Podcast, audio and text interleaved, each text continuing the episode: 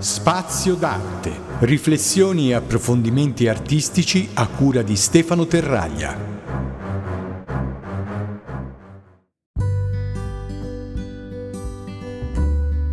Caro saluto a tutti da Stefano Terraglia, bentornati all'ascolto del podcast Spazio d'Arte, un'iniziativa di spazio e informazione libera.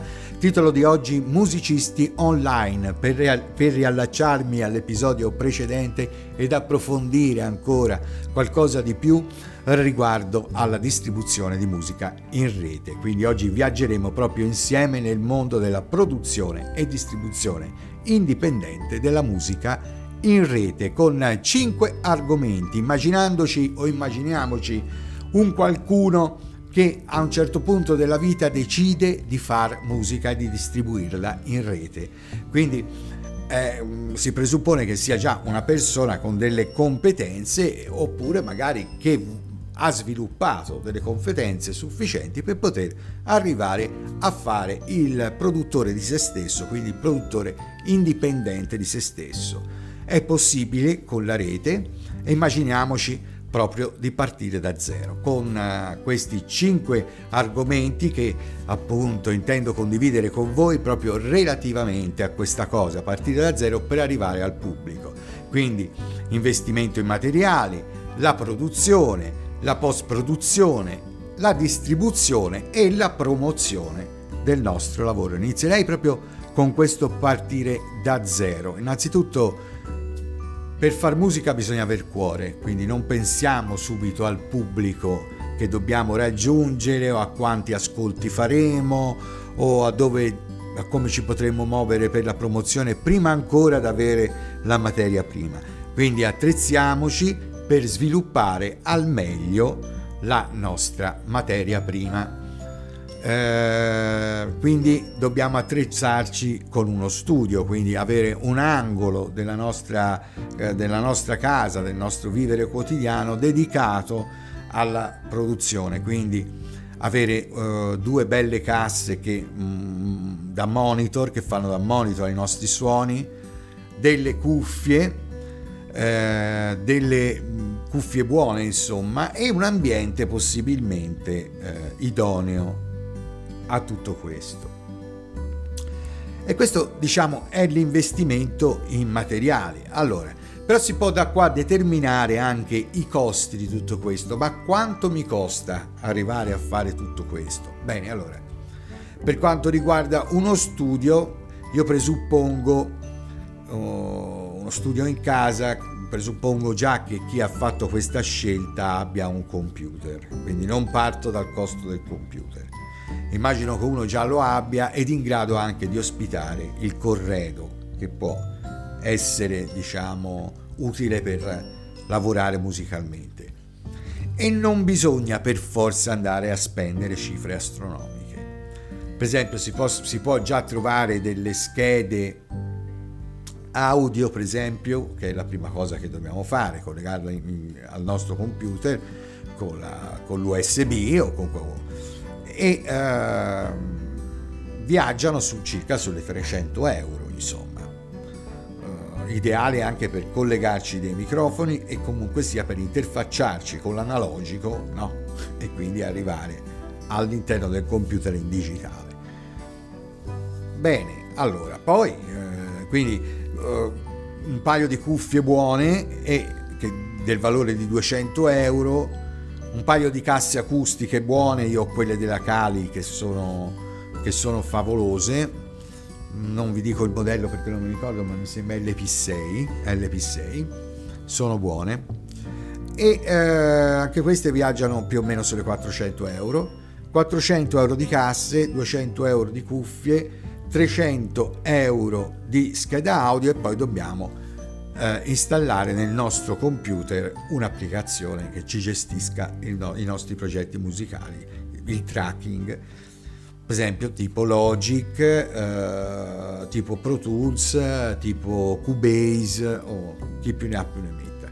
Queste sono applicazioni che hanno diversi piani, però per chi ha un Mac io consiglio in un unico pagamento eh, Logic Pro Logic Pro che è abbastanza, diciamo, fornito di cose e di, eh, di suoni, di effetti e addirittura anche molto intuitivo per quanto riguarda la gestione del tutto.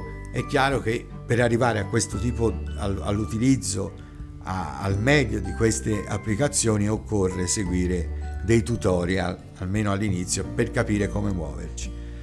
Noi italiani non abbiamo la fortuna di vederlo in lingua, il nostro Logic è in inglese.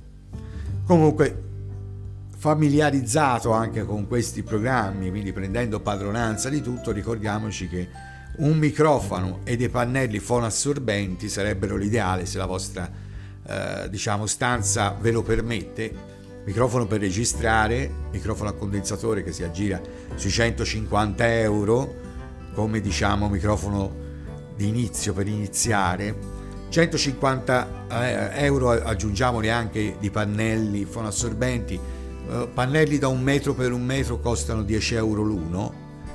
Si appiccicano con la colla alle pareti e non sono molto invadenti.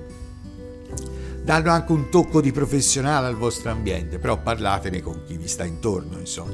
E qui si tratta di intervenire sulla stanza. Allora, io vi dico tutto questo immaginando proprio che di base abbiate un po' di infarinatura, no? di come si mettono certi pannelli, di come bisognerebbe stare a, ad aprire un libro su questo, ma io non voglio entrare nello specifico del tecnico, voglio andare avanti per vedere poi alla fine quanto ci costa investire in tutto questo. Allora, quindi l'attrezzatura dello studio ci verrà a costare 300 più 300 più 200 più 400 più 150 150 1500 euro di investimento per il nostro studio. Ecco, adesso Successivamente bisogna eh, investire in tempo, in diplomazia, perché state bene attenti che questo il compromesso è importante quando si vive insieme agli altri e spesso e volentieri ci si trova a dover eh, scontrarci per eh, problemi del tipo mi dai fastidio uh, stai suonando troppo, ah, oh, questo, questo volume, questa cassa di continuo del cervello, eccetera. Allora, bisogna anche tenere presente l'ambiente dove noi andremo a fare lo studio. Se lo facciamo nel nostro appartamento, sì, dobbiamo rendere conto. E come? Perché i pannelli fonoassorbenti non sono pannelli che vi isolano, che isolano gli altri da, da voi, cioè nel senso voi non vi isolate dagli altri con questi pannelli, la gente continuerà comunque a sentire, ammesso che nel vostro studio non vogliate proprio fare dei lavori. A regola d'arte, fatti da professionisti, allora magari si può abbattere il rumore, ma insomma, sei, sei sempre in un appartamento, ricordati che magari quando devi spostare sta roba, cioè diventerà un grosso problema. Cioè, quindi bisogna attrezzarci con un compromesso, cercando di lavorare in cuffia e quindi per questo ho detto investire in cuffie buone è una cosa importantissima. Adesso ci sono delle cuffie che vi danno la possibilità di mixare e addirittura se uno ha delle capacità anche di poter fare il mastering. Ecco, quindi cioè Bene, quindi tutto questo uh, è una, una, fase che comunque ha un costo da punto di domanda, perché come investire in, nel proseguo, no? Dipende da come vanno anche le cose, insomma. Arrivati a fine del nostro lavoro bisogna testarlo, quindi fare tutta una serie di eh, salvataggi di file del mixato, cioè dei premix o dei mix, insomma, dove andate ad ascoltarvelo un po' ovunque, non solo sulle casse del vostro studio, ma con vari tipi di cuffie, in macchina, per avere un'idea di come esce, di come si presenterà più o meno al pubblico in tutti i vari formati. Cioè, sapete bene che un, un altoparlante di un telefonino non suona, non suona come uno stereo hi-fi installato in una macchina. Ecco, quindi fare dei buoni compromessi. Quando poi siete sicuri di avere un buon mix, allora si può decidere o si fa il mastering da soli assumendoci la responsabilità del master, oppure lo, lo si affida a un professionista. Cioè, una volta finito il mix ritenuto idoneo, lo si può affidare a un professionista per il mastering. E qui ci sono vari modi per poterlo presentare, o in un unico file mixato, oppure in, diverse, eh, in diversi file dove ogni file rappresenta una traccia, in maniera tale da poter, diciamo, dare modo a chi, eh, all'ingegnere del suono, al sound engineer, di poter intervenire al meglio per poter realizzare un buon master. Ok? Questo ha un costo chiaramente. Questo ha un costo. Dipende da come lavorano, dipende se lavorano con gli algoritmi, se lavorano a orecchio, dipende un po' tutto. Comunque io uh, penso che a meno di 200 euro non troviate niente, cioè se Uh, non, se voi presentate un single vi ci vuole circa 200 euro per fare un master. Ecco più o meno. Poi dipende da, da quale studio con che caratteristiche deve essere fatto questo master, master e poi più che altro il target. Dove va questo master? Cioè tutto può essere diciamo eh, adattato con criteri però in questo caso professionali. Che dire, una volta ottenuto il master, a questo punto siamo nella fase di consegnare il nostro master al distributore. Distributore lo distribuirà su tutte le varie piattaforme, Spotify, Apple Music, Tidal, Amazon Music, Team Music, e sono tantissime. Tutte piattaforme dove si ascolta musica e dove pagano le royalty agli autori. Tra queste anche le piattaforme di Instagram, TikTok e YouTube. E comunque. Quindi c'è l'interesse a questo punto diventa più persone mi ascoltano, più io, più royalty io uh, ricavo. Più persone mi ascoltano, più popolare sarà la mia musica. Spero di piacere. E questa è una responsabilità che non si può discutere perché se uno non piace, non piace. Comunque sia può tentare tutte le strade del mondo se c'ha. Ammesso che non si trovi un qualche gruppo di nicchia che gli chiama l'orrido, c'è anche chi chiama il trash per dire, eh, e magari si fa seguire in quel contesto. L'arte è arte, è indiscutibile. Allora, quindi per arrivare a queste piattaforme occorre un distributore. Voi cosa fate? Trovate un distributore che vi distribuisce per voi la musica a tutte le piattaforme senza che voi non dobbiate fare altro. Di questi ce ne sono diversi, io uso per esempio DistroKid che è statunitense, mi sembra, poi c'è iMusician, altre che sono addirittura in italiane, però offrono chiaramente delle offerte diverse chiaro che il distributore non è gratis, ok? Il distributore si paga e le formule possono essere differenti a seconda dell'offerta commerciale. Per esempio, DistroKid paghi una volta l'anno in tre piani diversi di, di scelta che uno può avere per quanto riguarda l'abbonamento paghi un anno per una, e per un anno puoi depositare numero infinito di uh, opere musicali da distribuire. Altri, altri, invece usano altri criteri con uh, il pagamento a seconda di quanta musica viene depositata, caricata. Per esempio un single costa quasi 10 euro e un album quasi 30 euro questo uh, pagamento deve essere comunque rinnovato una volta l'anno, quindi un po' svantaggiosa. Non so quali, quali siano le clausole all'interno che la rendano competitiva perché non si capisce in che modo offerte del genere possano essere competitive rispetto a quella proposta da DistroKid in questo momento. Poi c'è anche un altro distributore che è un distributore gratuito che non mi ricordo il, il il, uh, il nome, ma ve lo, ve lo, farò sapere o ve lo metto nelle descrizioni se mi ricordo. Comunque vabbè, il principio è quello, non si lavora per niente, eccetera, eccetera. Bene, allora, una volta trovato il vostro distributore non vi resta altro che caricare la vostra traccia, legarla ad una fotografia quadrata di 3000 x 3000 pixel, questo è più o meno lo standard che gira per quanto riguarda la copertina. Se è un album viene apposta la stessa copertina a tutte, eh, tutte le tracce presenti nell'album, se è un single chiaramente la copertina è una. Copertina decidete voi, non c'è vincoli, soltanto quella del rispetto dei diritti d'autore, quindi non andate a, a mettere copertine, diciamo, che possano essere fotografie o illustrazioni di altri o ammesso che non abbiate i diritti per pubblicarlo. Questo caricamento non è limitato alla qualità del file, pare accettino tutti i tipi di file, compreso gli MP3, e eh, dopodiché la vostra, la nostra, la vostra eh, musica entrerà in distribuzione.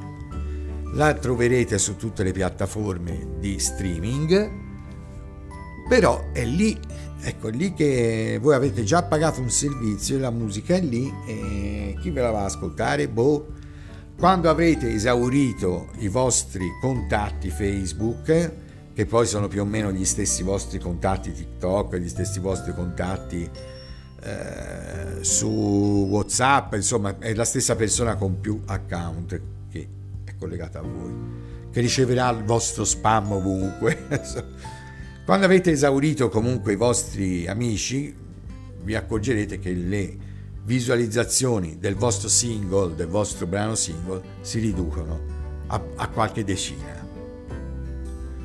Visualizzazioni intendo dire streaming, ascolti. Allora, il, per aver letto, per essermi informato al proposito, tutti indicano la, che le promozioni migliori sono quelle di dare in mano a dei curatori di lista, cosa sono poi ve lo spiegherò, le nostre opere affinché gli stessi eh, le mettano nel, nella, nelle playlist. Allora, chiunque sapete per dire su Spotify può aprire una playlist, quindi mm, creare una playlist ed inserirci le musiche, le canzoni, le tracce più interessanti, no? che Addirittura si può rinominare questa playlist e addirittura ci si può metterci, è possibile metterci una foto personalizzata. Questa playlist, una volta condivisa, se inizia a prendere il volo, chiaramente si riempirà di like. Quindi significa che ogni like ha presente questa playlist all'interno del suo profilo Spotify. Quindi sappiamo che comunque le persone la musica più che altro l'ascoltano per playlist, mettono quella playlist lì che gli piace e lì giù la musica. I, allora, i proprietari, tra virgolette, i, amministratori di queste playlist, chiunque sia riuscito, diciamo, ad avere una playlist con un determinato numero di mi piace, è potenzialmente un potere, ha, ha, cioè ha potenzialmente un potere, anzi praticamente ha un potere in mano quello di poterti far ascoltare se ti inserisce in quella playlist lì. Quindi è chiaro che da qui si sviluppa un meccanismo di promozioni varie, cioè io ti pago e io curatore ti metto nella playlist eh, piena di like e ti faccio ascoltare. Diciamo che non è molto poi tanto sbagliata perché infine si tratta di proporre delle cose, la gente ti ascolta realmente in maniera organica. Poi ci sono le promozioni fasulle che sono quelle che servono per fare aumentare i like, per fare aumentare le visualizzazioni al solo scopo di poter dimostrare in qualche modo a qualcuno o a una serie di persone che io ho fatto tanti ascolti, che tu hai fatto tanti ascolti. Cioè, come si arriva a questo? Si arriva pagando proprio gli ascolti, cioè pagando dei boot o qualcuno che li gestisce che eh, praticamente non fanno altro che eseguire continuamente playlist eh, senza che in realtà dall'altra parte ci sia nessuno ad ascoltare. Quindi c'è, eccola, quindi sono scelte che uno deve fare a secondo della strategia che vuole ottenere. sono mm, scelte che a quanto pare eh, Spotify lascia perdere perché vedo che si fanno un po' tutti, ma che chiaramente fanno parte di quello che è il desiderio di un artista emergente di arrivare al pubblico che vuole promuoversi dal solo, utilizzando le strade più convenienti. È chiaro che eh, promuoversi è una bella cosa, cioè pro- che la nostra musica sia venuta benissimo, una grande soddisfazione, ma bisogna che questo benissimo sia certificato, sia spuntato in qualche modo da chi ci ascolta, per avere un feedback, per avere motivazione e per avere una base di pubblico vero che ogni volta che esce qualcosa ti va ad ascoltare magari sono quelle persone che ti fanno arrivare veramente quelle, quelle 20 euro il mese per la pizza. Vabbè, di royalty, che già sarebbero tantissime, 20, 20 euro al mese. Perché sapete benissimo che...